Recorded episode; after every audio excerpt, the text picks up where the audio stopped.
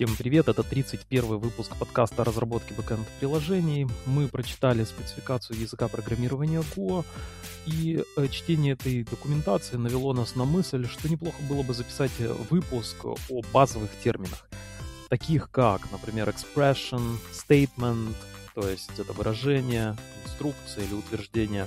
Также мы поговорили сегодня о control flow, то есть это поток выполнения программы, о декларировании переменных и об отличии декларирования переменных в Go от того, как это работает, например, в C, о декларации типов. И, казалось бы, это такие базовые понятия, которые, в принципе, на интуитивном даже уровне нам ясны, но никогда не бывает лишним вот упрочить этот фундамент и яснее представить и понять контекст, в котором э, корректно использовать эти термины. Приятного прослушивания. Давай поговорим про базовые понятия. О, давай. Которые м- полезно знать, и особенно если ты собираешься прочитать спецификацию по Golang, например.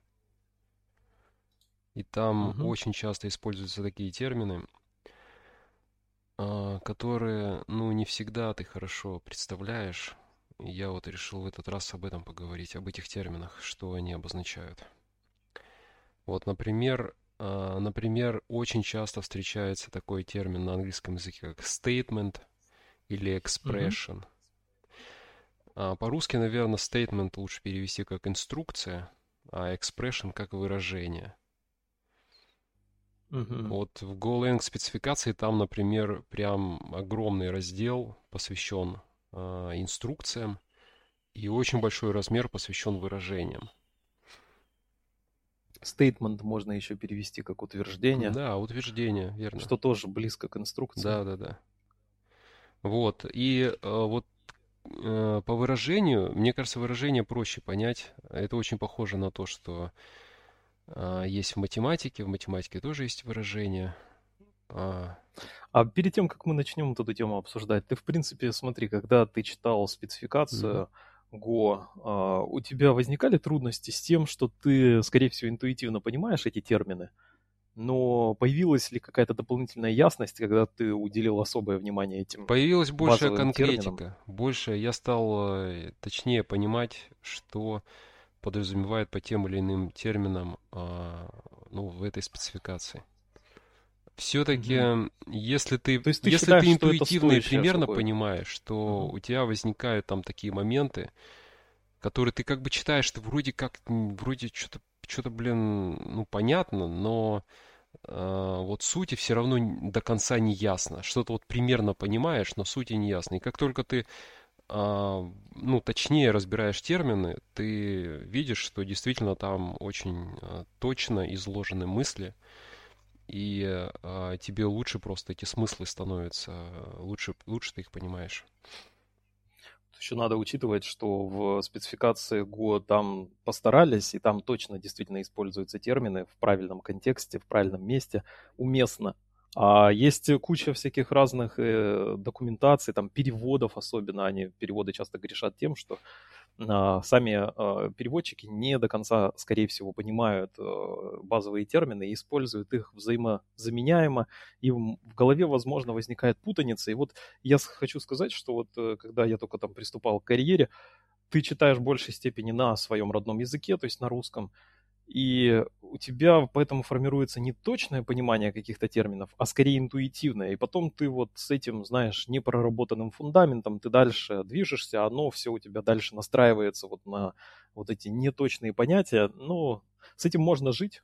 Да, там при этом, а, вот что я обратил внимание, практически вот все эти спецификации в разных языках и такие статьи, и книги, они используют примерно одни и те же термины и используют их а, примерно одинаково. То есть, если ты знаешь, например, вот эти все термины, которые в Golang спецификации, то ты, я думаю, в любом другом языке поймешь, о чем там речь. Угу. Ну хорошо, а и скажем, какой вот с чего бы ты хотел начать? То есть statement, ну, state expression? expression, мне кажется, они прям, прям занимают большую часть, чуть ли не большую часть спецификации. То есть там очень много mm-hmm. разных стейтментов. Я же говорю, там целые секции, спецификации посвящены а, этим инструкциям и выражениям.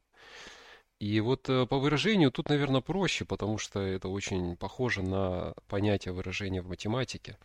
Например, угу. ты можешь число 4 выразить по-разному. Ты можешь написать 4, или ты можешь написать 2 плюс 2, или там 3 плюс 1. То есть вот все, весь этот, все эти символы, они как бы выражают одно и то же число, одно и то же значение. И а, в программировании то же самое. Выражение это то, что выражает какое-то значение. То есть э, там те же самые арифметические выражения. Или, например, ты используешь индексацию, когда ты хочешь получить у слайса какой-то элемент, и ты этот элемент записываешь в виде каких-то символов, там имя слайса будет, какие-то uh-huh. квадратные скобки, внутри там будет число, то есть вот, вот это все, вот все эти символы, они выражают значение а, какого-то элемента по какому-то индексу в слайсе. Или, например, селектор, когда ты используешь точку, у тебя есть там структура, и ты пишешь uh-huh. имя структуры, точка, название поля. То есть это тоже, вот эта запись, она как бы выражает какое-то... Любое, любую такую запись, любое выражение, вместо него можно подставить какое-то значение. Вызов метода. Вызов метода, вызов функции тоже, да. А, угу. Да и просто переменная. Вот ты переменную пишешь, это тоже выражение считается. А statement – это инструкт, это как бы, ну, можно, наверное, перевести на русский как инструкция. Или да, ты говоришь утверждение. Окей, выражение выражает значение, а что утверждение утверждает? Что оно утверждает? Оно утверждает, что нужно что-то сделать. То есть это, по сути, statement – это, это инструкция, то есть что нужно сделать.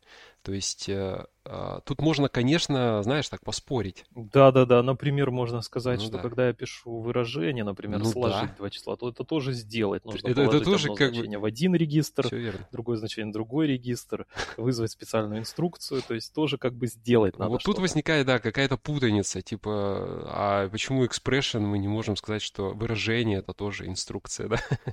И действительно, для CPU, например, если посмотреть на assembly языке, как выглядят э, все эти assembly инструкции, они для CPU на низком уровне, это что statement, что expression, это все одно и то же. Но, а, но вообще вот, вот, вот эти термины statement и expression, это скорее, они различаются не на низком уровне, не на уровне CPU, они различаются на высоком уровне. Statement и expression – это структурные единицы исходного кода. Да, я сейчас ты мне упомянул это, и я вспомнил, как э, когда я на, асем, на Assembly, на ассемблере писал, то ты вообще про это не задумываешься. То есть э, ты настолько на низком уровне работаешь э, с процессором, фактически чуть ли не напрямую, а, можно сказать напрямую, а, и ты вообще, у тебя там нет даже такого масштаба восприятия проблемы языка, что ты думаешь о экспрессионах или стейтментах. Все-таки это атрибуты более высокого уровня. Ну, это более, это структурные единицы, да, это то, из чего твой исходный код состоит. Вот, вот на уровне угу. исходного кода понятия можно использовать. На уровне CPU там бесполезно. Какие там стейтменты, какие экспрессионы там одни, одни и те же инструкции. Что-то положить в регистр, что-то из регистра там перенести в оперативную память и так далее. И statement, инструкция, это особое, это все, все, что не связано с вычислением какого-то значения. Вот есть то, что вычисляет значение. Все, что вычисляет значение, называем выражение. А все, что не вычисляет, э, а, например, там, не знаю, записываю, ну, какой, вот в Golang assignment, например, присваивание. Вот мы, мы вычислили значение, но оно же само по себе нам не интересно. Мы его, наверное, хотим отложить, чтобы потом им воспользоваться. То есть мы хотим, например, присвоить какой-то переменные, куда-то записать в оперативную память временно. Потом, чтобы можно было взять оттуда это значение, что-то еще с ним сделать. Или мы хотим а, записать на жесткий диск, не знаю, там по сети передать. То есть это вот какие-то часто input-output операции, а еще стейтменты инструкции. Это такие действия, такие инструкции, которые изменяют ход выполнения программы. Например, какие-то условия, циклы Golang switch, select, вот это все тоже называется стейтментом. Правильно ли я пойму, что если у э, программы меняется э, путь ее выполнения, то все, что приводит к изменению пути выполнения, это стейтмент. Э, а, верно.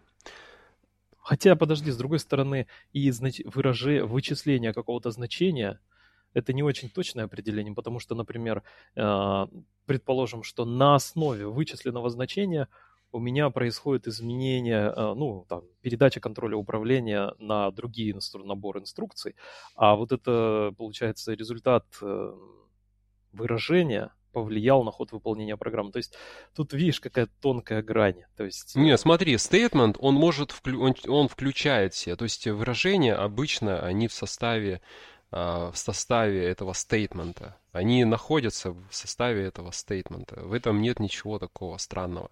Например, assignment, присваивание, там справа от знака равно у тебя может, ну, uh-huh. у тебя там выражение какое-то а, может быть.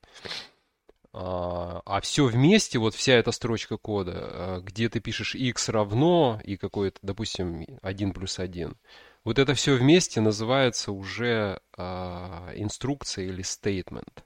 То есть, по сути... А можно по, так вот, сказать, что... Вот я, я сейчас еще по, поясню по поводу условия, что ты э, спрашиваешь, а вот условия, э, почему оно называется стейтментом? При этом в его составе есть, получается, выражения, которые возвращают какие-то значения. В этом, в этом тоже, э, как бы по аналогии с присваиванием, в этом тоже ничего нет странного. На самом деле, если ты хорошо понимаешь, что такое statement и что такое выражение, то ты можешь взять карандаш, тебя можно вот показать исходный код, и тебя можно спросить, вот э, очерти здесь statement, где здесь statement, а где здесь выражение. И если ты это хорошо знаешь, то ты можешь просто вот карандашом нарисовать. Вот, например, представь, у тебя написано if x больше нуля, не знаю, там открывается фигурная скобка, и внутри пишется там println, например, ты что-то там печатаешь. Угу. И тебя вот просят, напиши здесь, где здесь statement, а, а, ну, нарисуй карандашом, обведи карандашом statement. Так вот, в данном случае ты должен вообще все вывести карандашом и if ключевое слово, и выражение x больше нуля, и а, вот эта открывающаяся скобка фигурная, println, закрывающаяся, все это называется if statement. Это можно видеть по э, определению в Golang спецификации. То есть, вот смотри, выражение может быть составным выражением. Выражение может состоять из других выражений. То же самое и statement. Угу. Вот этот if statement, он может состоять из нескольких стейтментов. То есть он может состоять вот в блоке внутри э, фигурных скобок может быть не только один println, а можно несколько println написать.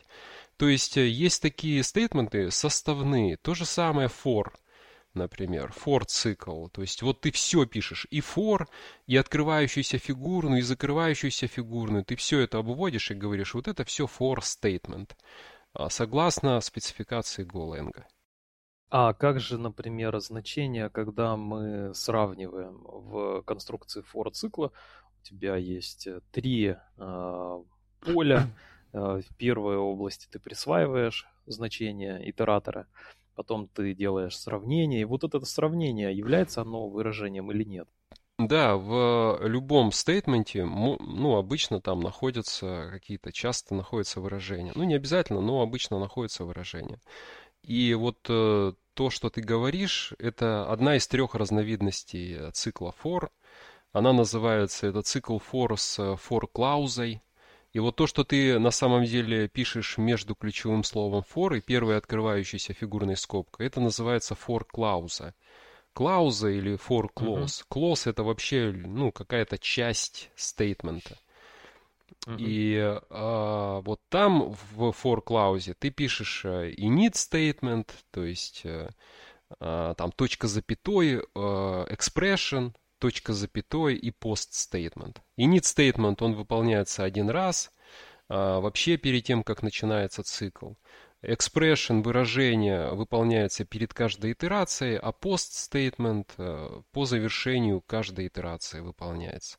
То есть, да, верно, вот это то, что ты говоришь, вот это условие а, в центре for клаузы, это и есть э, выражение. Оно возвращает какое-то значение. Если там true, то мы делаем, э, выполняем итерацию. Если false, то мы ее не выполняем. Правильно ли будет сказать, что expression, если можно попробовать еще упростить, чтобы более ясная картина mm-hmm. была, expression это все то, что можно э, присвоить. Да, это, это вот все, это все, я бы сказал так, присвоить. это все то, что возвращает значение. На самом деле, представь... Ну, а, соответственно, ты можешь его присвоить какой-то переменной, предположим. Ну, например, да, да. Но если это значение, то, конечно, ты его можешь э, куда-то присвоить. И по вот такой границе легко очень разделить, что является экспрессионом. Да. Ты все можешь это присвоить. Например, вот как раз ты говоришь вот этот компаратор в э, for клаузе ты можешь его на самом деле его присвоить. Ну, можешь, можешь, но, но э, statement, обычно а, часто оно и никуда и не присваивается, оно просто как-то вот э, используется. Поэтому все-таки точнее сказать э, выражение это все, что возвращает какое-то значение. То есть оно выражает какое-то значение, оно прям так и называется. Угу. Оно выражает какое-то значение. А, угу. Вот. Вот э, я, я, бы, я бы так это представлял.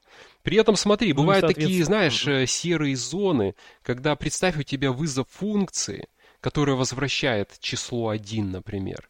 Но при этом оно просто никуда не присваивается, оно просто вот как бы стоит, вот такой вызов функции, у тебя написан он в коде. И тут получается и statement это, и с другой стороны это и expression, это и выражение, и statement в одном как бы, э, ну, одно mm-hmm. и то же. То есть многокомпонентное. То есть они могут совпадать, штука. да. То есть когда ты вот рисуешь, э, карандашом обрисовываешь, ты можешь нарисовать одну и ту же строчку и сказать, что это и выражение, это и statement. Ну, имеется в виду, вот если касательно вот этого for э, цикла, то там все-таки выражения, они являются, составной частью являются этого утверждения, этого, этой инструкции, этого стейтмента. Да, они являются составной. Вот то это. есть это не э, совпадающее э, множество, то есть ты не можешь обвести for statement и сказать это и expression, и statement. Это ну нет, statement, for, а for цикл, это... он вообще, вот вся эта конструкция, вот вот начиная с ключевого слова for и заканчивая закрывающейся фигурной скобкой, они вообще никакое значение не возвращают. То есть это вообще mm-hmm. невозможно назвать э, выражением. Оно ничего не выражает, никакого значения не выражает. Оно, for этот statement, э, это одна из разновидностей вот этих стейтментов, которая управляет контролем, управляет э, тем, как, какие какие строки кода у тебя исполняются, какие стейтменты у тебя исполняются. Ну хорошо, а, например, э, есть ли у тебя какой-нибудь э, пример, э, где может быть полезно вот это знание? Имеется в виду, как это может упростить понимание чтения спецификации или... Ну, например, ты знаешь, ты читаешь, ну, самый такой простой, самый простой пример. Ты, ты например, читаешь спецификацию а, что такое return statement. Ну, например, я, самое простое, что вот на слух легко воспринять. И ты видишь, что после return может быть написано, что после return ты можешь выражение использовать. Но ты понимаешь, что uh-huh. такое выражение, ты знаешь, ну окей, значит я после return могу вызов функции, например, а, написать. То есть, э, понимая такие вещи, ты представляешь, в каких местах а, в исходном коде, что ты можешь напечатать. Ну и вообще, э, это очень просто, зная эти термины, ты можешь посмотреть спецификацию языка и прям очень много, э, много всяких это, это же обобщающие такие термины. Ты сразу представляешь самые разные варианты, как можно там в ретене можно написать там 1 плюс 1, либо написать переменную, это что же expression, либо вызов функции. То есть у тебя сразу там появляется понимание, а, как можно использовать это ключевое слово, что можно после него можно написать.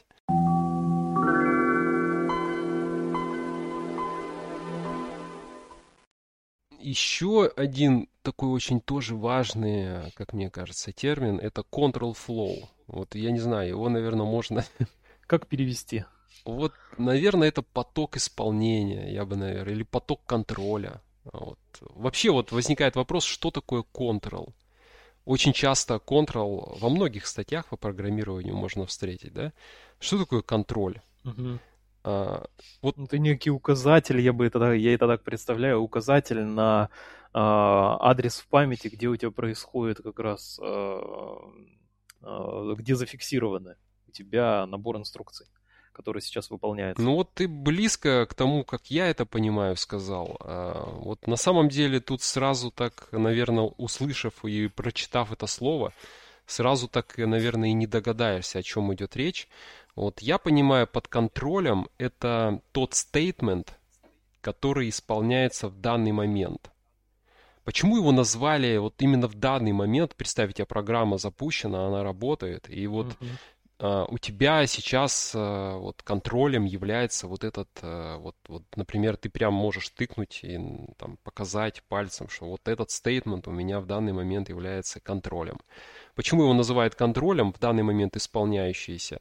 Потому что он контролирует CPU, он, он им управляет. Очень часто слово контроль используется в таких фразах, как, не знаю, там, контроль там перешел туда-то, потом при вызове функции контроль перешел внутрь функции, потом по завершению он вернулся обратно, то есть контроль куда-то туда-сюда может ходить.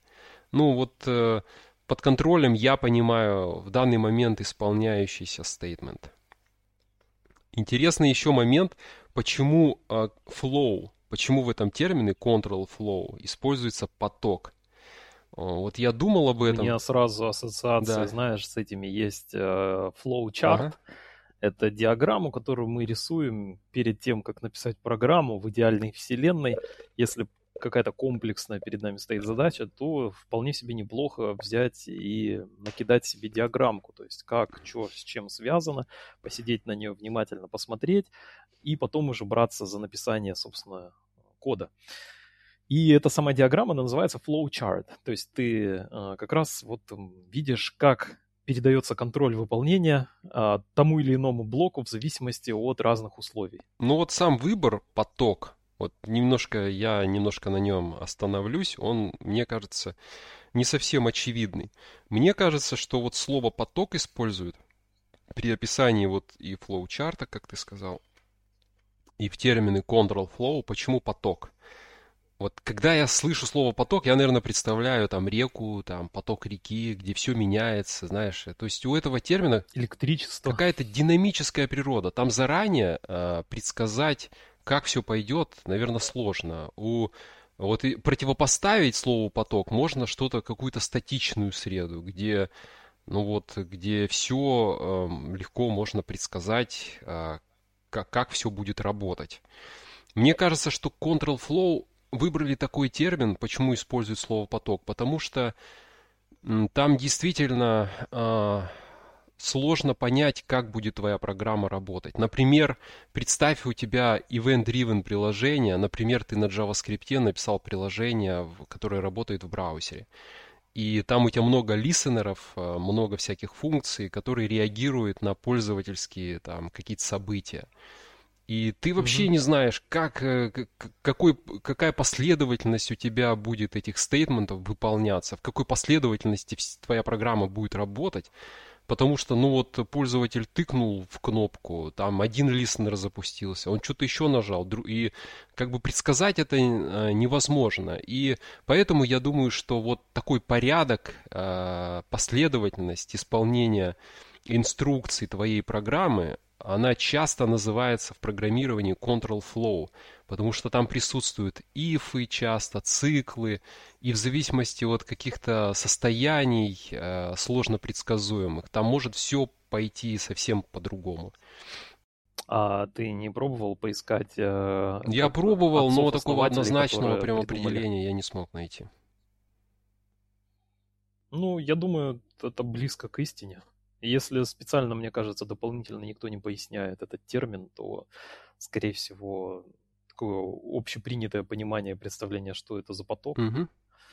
оно, скорее всего, верно. Ну, то есть не используй слово Хорошо. порядок, не используй слово последовательность, а именно используй слово поток. И это, мне кажется, неспроста, и это связано с тем, что там э, может все пойти по-разному. То есть вот скорее, мне кажется, и это слово используют, чтобы передать какую-то динамическую природу этого порядка, что он э, сложно предсказуем может быть в каких-то моментах.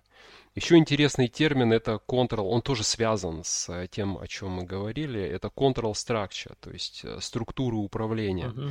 Это вот как раз те самые стейтменты, о которых мы говорили, вроде if, for, это то, что управляет контролем, то, что может изменить контроль. Вот интересно, почему их называют вот эти вот блоки кода, почему их называют э, структурами, control structure. Мне кажется, что слово структура используется, потому что э, эти стейтменты должны, они, они во-первых, мы, я уже говорил о том, что они могут быть составными, и они должны быть определенным образом организованы. То есть ты не можешь else написать перед if, там вот четкие правила. И мне кажется, вот хотят передать вот именно то, что а, код должен быть определенным образом организован, поэтому это называется... У него должна быть какая-то структура, да. Именно поэтому вот, наверное, а, эти блоки кода, опять же, это мои собственные мысли, мне кажется, именно поэтому эти блоки кода называются а, структурами управления или control structures. А вообще, если посмотреть э, определение, что такое структура, то структура это просто определенная взаимосвязь, то есть взаиморасположение составных mm-hmm. частей, устройство чего-либо. Поэтому такой, хотя это и абстрактный термин, но мне кажется, он тут достаточно хорошо подходит. Это, знаешь, можно сравнить с некими э, устройствами на э, в электросхеме, которые тоже влияют на поток э, электронов, куда он будет двигаться. И можно, наверное, какую-то такую аналогию в голове тоже держать, что это структура, то есть это более какие-то сложные многокомпонентные элементы. То есть если есть э, взаимосвязь каких-то элементов, то очевидно, это не простой элемент, не примитив какой-то.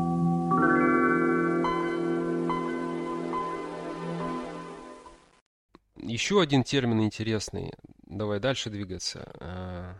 Угу. Это термин декларация. Вот декларации тоже много посвящено в Golang спецификации.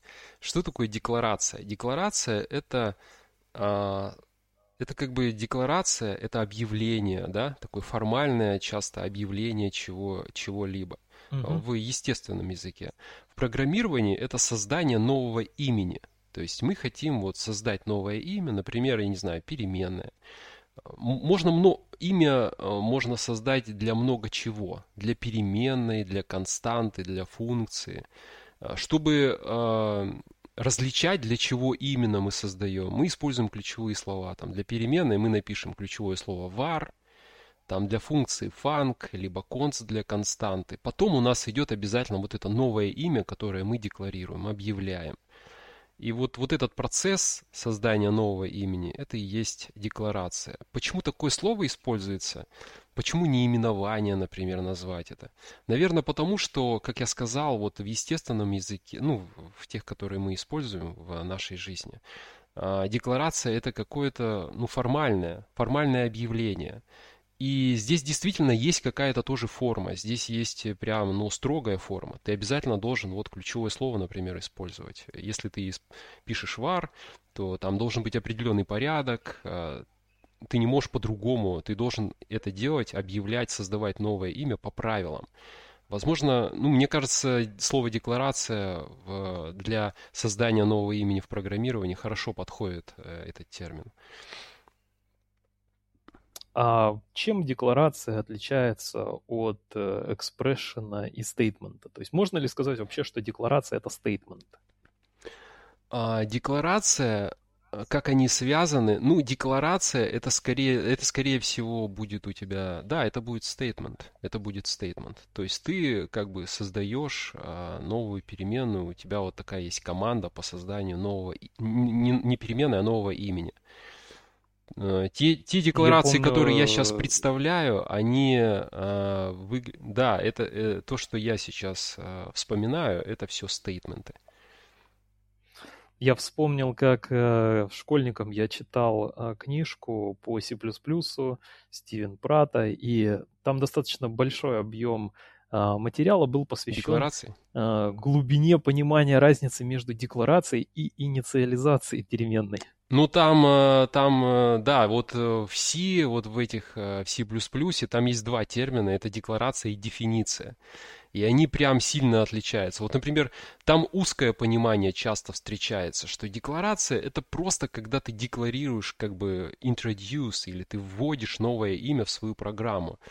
А дефиниция это когда, знаешь, ну как вот в словаре, ты говоришь вот я создаю новый термин такой-то, и вот определение этого нового термина. А в языке программирования ты тоже можешь сказать, вот я создаю новую переменную с таким-то именем, а ее значение будет таким-то. То есть ты еще описываешь, э, что это имя значит. И в таких языках есть различения, есть различия между декларацией и дефиницией. Но в Golang очень часто а, под декларацией, для, наверное, для упрощения, понимается все сразу. Ты не только создаешь новое имя, но ты ему переменной, например, присваиваешь тут же тип, присваиваешь тут же значение, и все это вместе называется декларацией. А, слово defined, знаешь, определенные какие-то, mm-hmm. они встречаются крайне редко, и там в основном про типы. То есть есть и defined тип, а, есть, ну, в основном все остальное это, э, в основном везде чаще используется слово declare, там, declaration. Слушай, а проводя аналогию вот э, с э, тем, что в C++ определяется как декларация и инициализация, правильно ли будет сказать, что и в Go, согласно спецификации, я, например, когда просто пишу var x int, то я просто задекларировал. И, э, но на самом деле у меня происходит и декларация, и инициализация, потому что автоматически x содержит null value. Ну, я про это и говорю, что в GoLang, э, согласно спецификации, декларация, она включает все. И инициализацию, и создание нового имени, это как бы все вместе. Ты, например, декларируешь функцию, ну, хотя вот когда ты декларируешь функцию, ты можешь тело не прописывать. То есть можно и без тела, например. Когда ты декларируешь константу, ты обязательно должен указать значение. То есть э, и все это э, в GoLang называется декларацией. Поэтому да, вот э, отвечая на твой вопрос, все верно. Все это вместе называется декларация. А, там нету отдельного термина, например, дефиниция, как все. Инициализация uh-huh. там тоже используется, но вот если посмотреть э, на, как вот в этой бакусной форме синтаксис языка uh-huh. оформлен, там присутствует слово декларация и присутствует слово спецификация. Но вот э, инициализация, например, это только вот в тексте, который что-то там поясняет. То есть да, вот твой пример, это, я бы точнее сказал, что это декларация, э, которая, ну если нужно пояснить, ты можешь сказать, что при которой также происходит инициализация.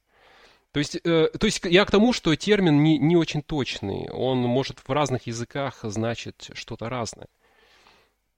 Я поясню, почему такое важное значение уделяется в C, например, а, я не помню уж точно, возможно, и в C++ аналогичное поведение. Дело в том, что а, когда ты в C, в C это абсолютно точно так, потому что приходилось писать и на C, и на C++. Я, к сожалению, так давно это делал, что детали, а, они уже подзабылись, но в C абсолютно точно ты с этим сталкиваешься. Если ты делаешь, э, декларируешь некую переменную, то выделяется область памяти, и если ты не инициализировал то у тебя в этой области памяти может что-то находиться, что там было раньше. И у тебя поэтому значение этой переменной, оно непредсказуемо. И тебе обязательно нужно либо обнулить, либо задать некое начальное значение этой переменной. То есть в C это очень важно. То есть ты должен не просто задекларировать переменную, но выделяется некие, некая область памяти, а там уже что-то было до этого. Там не просто все нули, да, соответственно, null value, как в Go, а, а там что-то может быть. Поэтому очень важное значение уделялось, вот я помню, вот прям хорошо в голове это запомнилось. Между прочим, там, если сравнивать разные языки, то вообще отличия могут быть и по стейтментам, и по экспрессионам. Например, если я правильно помню, все assignment, присваивание переменной, это вообще mm-hmm. выражение. Это, вот, допустим, в GoLang это называется statement, это инструкция. А кажется, все это вообще называется выражение. Потому что вот эта вся конструкт, ну вот это, допустим, x равно единице, это если вот, это, вот, эти, вот эта строка возвращает эту единицу, то тогда это будет выражение с сайд-эффектами. Сайд-эффектом uh-huh. является то, что значение 1 еще записывается куда-то в оперативную память. То есть, э, а вот, например, в GoLang, если ты напишешь x равно единице, то эта строчка, она как бы не возвращает никакого значения. Поэтому это называется statement. Или, например, я помню, вот помнишь, э, if, вот мы говорим условия if statement. В GoLang это statement, а есть, например, языки, в которых if является выражением. Например, в JavaScript есть ternary expression, знаешь, там со знаком вопроса. Да-да-да. То есть это, это... Ну и в Python, мне кажется, я не помню точно, я на Python мало писал, но там же тоже можно результат if, как ternary expression сделать, и результат его присвоить некой переменной. Нет, поправь. Вот это я не помню. Я это не использовал. Я знаю, что в Ruby так можно сделать. И в Rust, например, mm-hmm. тоже это можно сделать. В Scala, по-моему, это касается циклов с, э, с помощью yield. Ну, я тоже там полгода где-то скалой занимался, mm-hmm. тоже, честно говоря, подзабыл. В общем, да, в разных языках э, э, вот эти вот э, условные выражения. Именно поэтому я вот и сказал, что выражение это то, что вот возвращает значение. И ты сразу понимаешь, что угу. раз оно возвращает значение, значит да, да, да. я могу действительно его куда-то Сейчас вкладывать там. Э, ну, то есть я знаю, как этим тогда пользоваться в своем коде. А, то есть это, если оно возвращает значение, оно может быть составной частью либо большего выражения, либо какого-то другого стейтмента. Еще интересный момент про декларацию, чисто вот про, если вернуться к Go, то вот знаешь, ты, допустим, когда пишешь исходный файл, э, там, и в самая первая строчка у тебя, например, ты пишешь package и какое-то имя. И вот, вот, вот, это, э, вот эта конструкция языка, она не называется декларацией. Вот это, мне кажется, этот кейс поможет лучше понять, что такое декларация. Потому что декларация mm-hmm. это не только создание нового имени, но это создание имени, которым можно пользоваться в исходном коде. Это создание имени, у которого есть область видимости. А, например, представь, я пишу какую-то библиотеку и в своем файлике пишу там первая строчка у меня написана, например, package utils. Но вот это utils, uh-huh. это имя, оно недоступно у меня дальше в коде нигде. Это, скажем так, что-то вроде мета-информации. Поэтому и, и причем еще что интересно, я могу вообще глобальную переменную создать, которая называется utils, и никакого конфликта при этом не будет. То есть вот, этот, вот это создание вроде бы нового имени, но на самом деле, когда я пишу package utils, это не декларация. Слушай, ну я посмотрел, кстати, в Python а, действительно if, там ты можешь присвоить результат. Да, да. А конструкция такая, что ты пишешь значение перемен... имя переменной равно value Э, в случае успеха if, потом пишешь condition и else. Э, Во, значит, это, это можно использовать это тоже как выражение. Вот, отлично, да. Ну, я не, не удивлен, что в Python такое можно. Там такие сокращения, они на самом деле, синтаксический сахар очень удобен. А, там uh-huh. можно лаконично, в небольшом числе строчек кода выразить такие сложные а, штуки. Вот. И если вообще подытоживать, вот мы говорили про декларацию, говорили про стейтменты, то получается, что через декларацию мы как бы создаем имена, а через uh-huh. стейтменты мы как бы оформляем какие-то действия над именами. То есть, по сути, то, чем мы занимаемся, когда пишем программу, мы создаем имена и э, формулируем, что ну, что они значат и что с ними делать. Вот стейтменты — это про действия, а декларация — это про новые имена.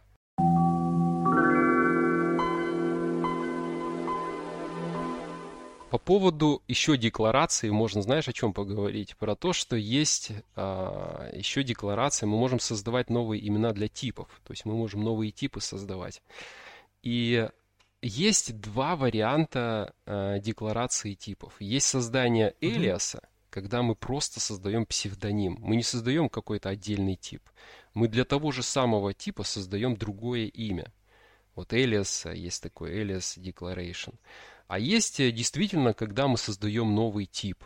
И он вообще от того, на основании которого мы создали, этот новый тип полностью отличается. Например, представь, что ты пишешь type x int – то есть э, ты создал тип x на основании типа целые числа, Но если у тебя, например, есть две переменные а и b, и у них э, значение единица у обоих, у двух этих переменных, одинаковое значение, единица, но они, а, а например, переменная это тип x, а b переменная тип int, то это они даже не будут у тебя равны. У тебя компилятор не сможет сбилдить эту программу. Без приведения это не получится. Как я представляю вот это создание новых типов? А, я это представляю следующим образом. Представь, что у тебя э, внутри э, твоего языка, ну, внутри твоей программы есть какая-то где-то структура. Структура, которая описывает тип int. То есть там есть э, там, вид этого типа и прочее. Там какая-то метаинформация, которая описывает этот тип. И вот когда ты пишешь type x int, когда ты делаешь, э, создаешь новый тип на основании типа int, у тебя происходит копирование этой структуры. То есть у тебя как бы появляется новая структура, она скопирована с int, но это новая структура, которая описывает новый тип. И этой новой структуре присваивается имя x. И поэтому э, вот даже если у тебя одинаковые значения, но ты не сможешь их между собой сравнивать, потому что это разные типы. В случае alias declaration ты используешь одну и ту же структуру. Ты просто новое имя создаешь для одной и той же структуры. Ну, эта структура, которая описывает тип, она называется дескриптор типа. То есть у тебя один и тот же дескриптор типа. Но просто другое какое-то имя появилось. Я недавно читал proposal а, какого-то там 16 что ли года. Угу. Почему вообще, э, зачем понадобилось добавлять alias declaration в GoLang? И там proposal был следующий. Там, там рассказали такую интересную ситуацию. Представь, что у тебя есть библиотека L, и ты хочешь э, ну, рефакторить эту библиотеку. Ты создаешь библиотеку library L1, например, и ты, например, из L в L1 хочешь перенести функцию. Но при этом представь, что у тебя очень большая корпорация, Google. Они про Google э, в основном. Про такую ситуацию описывали, которая была в Гугле. И представь, что у тебя там тысячи клиентов, то есть огромное количество кода, которые пользуются библиотекой L. И ты понимаешь, что если ты сейчас перенесешь полностью функцию э, из библиотеки L в L1, то, ну, как mm-hmm. бы в библиотеке L этой функции не будет. И тебе надо везде, вот все, всех твоих клиентов, их обновить. А это бывает нереально сделать. Ну, их очень много. Ты за раз не можешь все обновить. Ты можешь как бы создать копию. Но копию тоже они не хотят создавать, потому что если ты вдруг эту функцию решил поменять, что-то там доработать, то тебе надо и в одном месте, и в другом не забыть месте поправить. Поэтому самый правильный вариант, как они делают с функциями. Они функцию переносят полностью в L1, а в библиотеке L они просто вызывают функцию из L1, понимаешь? То есть эта функция в библиотеке L, она как бы является ссылкой на э, ту же самую функцию, которую перенесли, отрефакторили, перенесли в новую библиотеку. Uh-huh. Но это стандартная Но практика. с функциями это просто. А смотри, а как с типами быть? С типами Кстати, такого... то же самое и в SDK. Если там, например, переносят метод э, из IOUtil в IO, то оставляют все равно функцию в IO, которая просто вызывает, ну, точнее, в IOUtil, который вызывает... Она является что-то вроде рэпером, да, оберткой, которая вызывает э, перенесенную функцию из другого места. То есть в итоге у тебя получается один и тот же источник истины, единственный, точнее, источник истины. То есть это да, и благодаря этому ты обеспечиваешь обратную совместимость, то есть это хорошо. Да, и удобно разрабатывать, и обратная совместимость, что если кто-то из клиентов... То есть с функциями все нормально, а как быть с типами? А с типами так не получится, потому что даже если типы одинаково называются, но они в разных библиотеках, то это разные типы. И поэтому вот э, попросили добавить alias для типов. И вот для целей рефакторинга, для удобства рефакторинга, этот Элиас и был создан. Но, между прочим, Элиас используется и по другим э, назначениям. Например, вот в built-in пакете, если посмотреть, у нас э, на самом деле мы постоянно пользуемся элиасами. Например, тип byte – это элиас uint8, а тип runa – это элиас для int32. И Вот интересно еще, что alias declaration они решили а, синтаксически выделить, а, то есть каким-то образом обозначить, что это именно alias. И для этого они используют знак равно. И бывает такое, вот я раньше помню, когда знакомился с Go, я даже не замечал, знаешь, открываешь built-in package, читаешь, и как бы тебе кажется, ну вот здесь декларируется тип руна, здесь декларируется тип uh-huh. int, и ты не замечаешь такой маленькой интересной разницы, что в декларации руны там есть знак равно, а в декларации int равно нету, и это как бы имеет большое значение. Вот. В декларации int э, может, байт ты имеешь в виду? Или... Ну, декларация int. Там есть, например, type int, и пишется просто там слово int. То есть там, э, то есть, вот смотри, мы э, проговорили про то, что вот есть термин декларация. Есть э, такие uh-huh. э, сущности как бы языка, которые называются predeclared, заранее задекларированные, которые уже Built-in. заранее за тебя созданные новые имена, например, типы predeclared, или predeclared функции, или predeclared... Угу. Есть переменная, predeclared переменная. То есть в Go... Э, Айота. Э, ну, это константа. Йота это константа. Э, true, false это тоже predeclared константа. А predeclared переменная это nil. А переменная? Nil это predeclared а, переменная. Ну да, да. Да.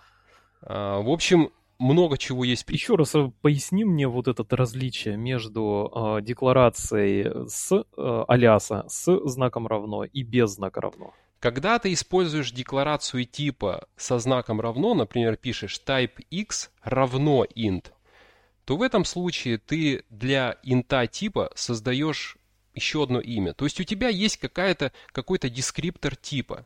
У тебя есть какая-то внутри где-то какая-то, знаешь, структура, которая описывает тип целое число. Угу. У этого типа есть имя, predeclared, уже заранее э, созданное. Оно называется int. То есть оно так называется. Вот, вот этот тип уже так называется. Но когда ты используешь знак равно, вот как я сказал, type x равно int, ты создаешь еще одно имя. Теперь этот дескриптор типа может еще называться x. То есть это просто другое имя ты создаешь.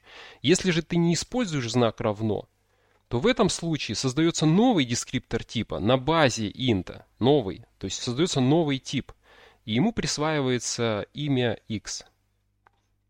С точки зрения пользователя языка программирования Go, а, как, э, в чем для меня отличие? Ну, например, а, если тип а, со, со знаком равно определен и без знака Если равно. со знаком равно, можно ли, то ты все... Можно, во-первых, в обоих случаях сказать, что это алиасы?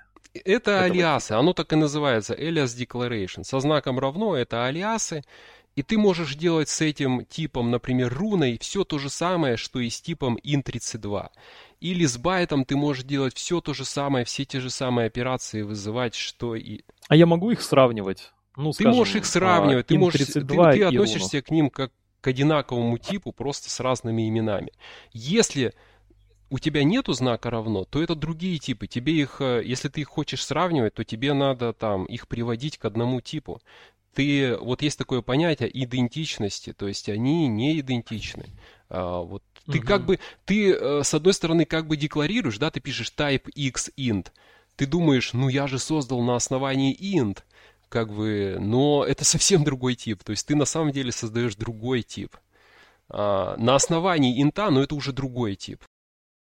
А касается ли это структур? То есть я могу, например, э, задать э, имя, алиас для вот со знаком равно для уже существующей структуры.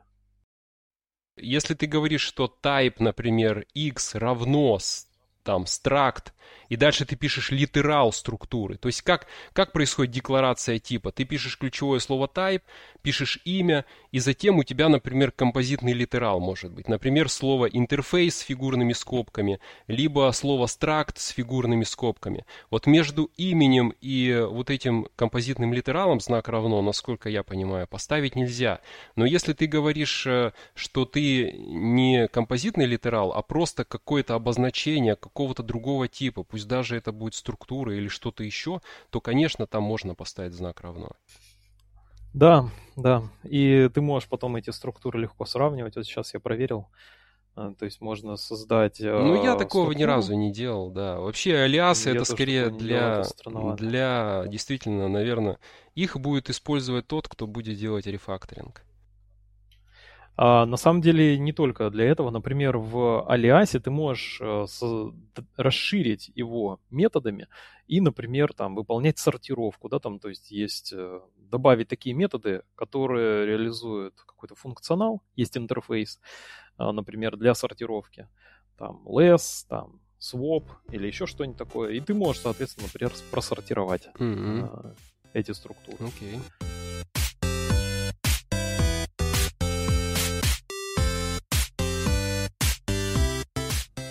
Вы прослушали 31 выпуск подкаста о разработке бэкэнд-приложений, и, скорее всего, у этого выпуска будет продолжение. Дело в том, что мы поговорили далеко не обо всех а, таких базовых понятиях, а, об указателях, на самом деле в связи с указателями есть даже ряд интересных историй, ну и о других конструкциях, о других э, элементах языка, которые помогают яснее понять, прояснить а, у себя в голове понимание языка, э, как бы расставить все по полочкам. Ну и даже вот обладая большим опытом а, и написав достаточно много кода, я скажу так, что никогда не бывает лишним вернуться к базовым понятиям и еще раз для себя как бы обновить представление, а иногда даже углубить я думаю, напрасно время потрачено не будет. До встречи через неделю.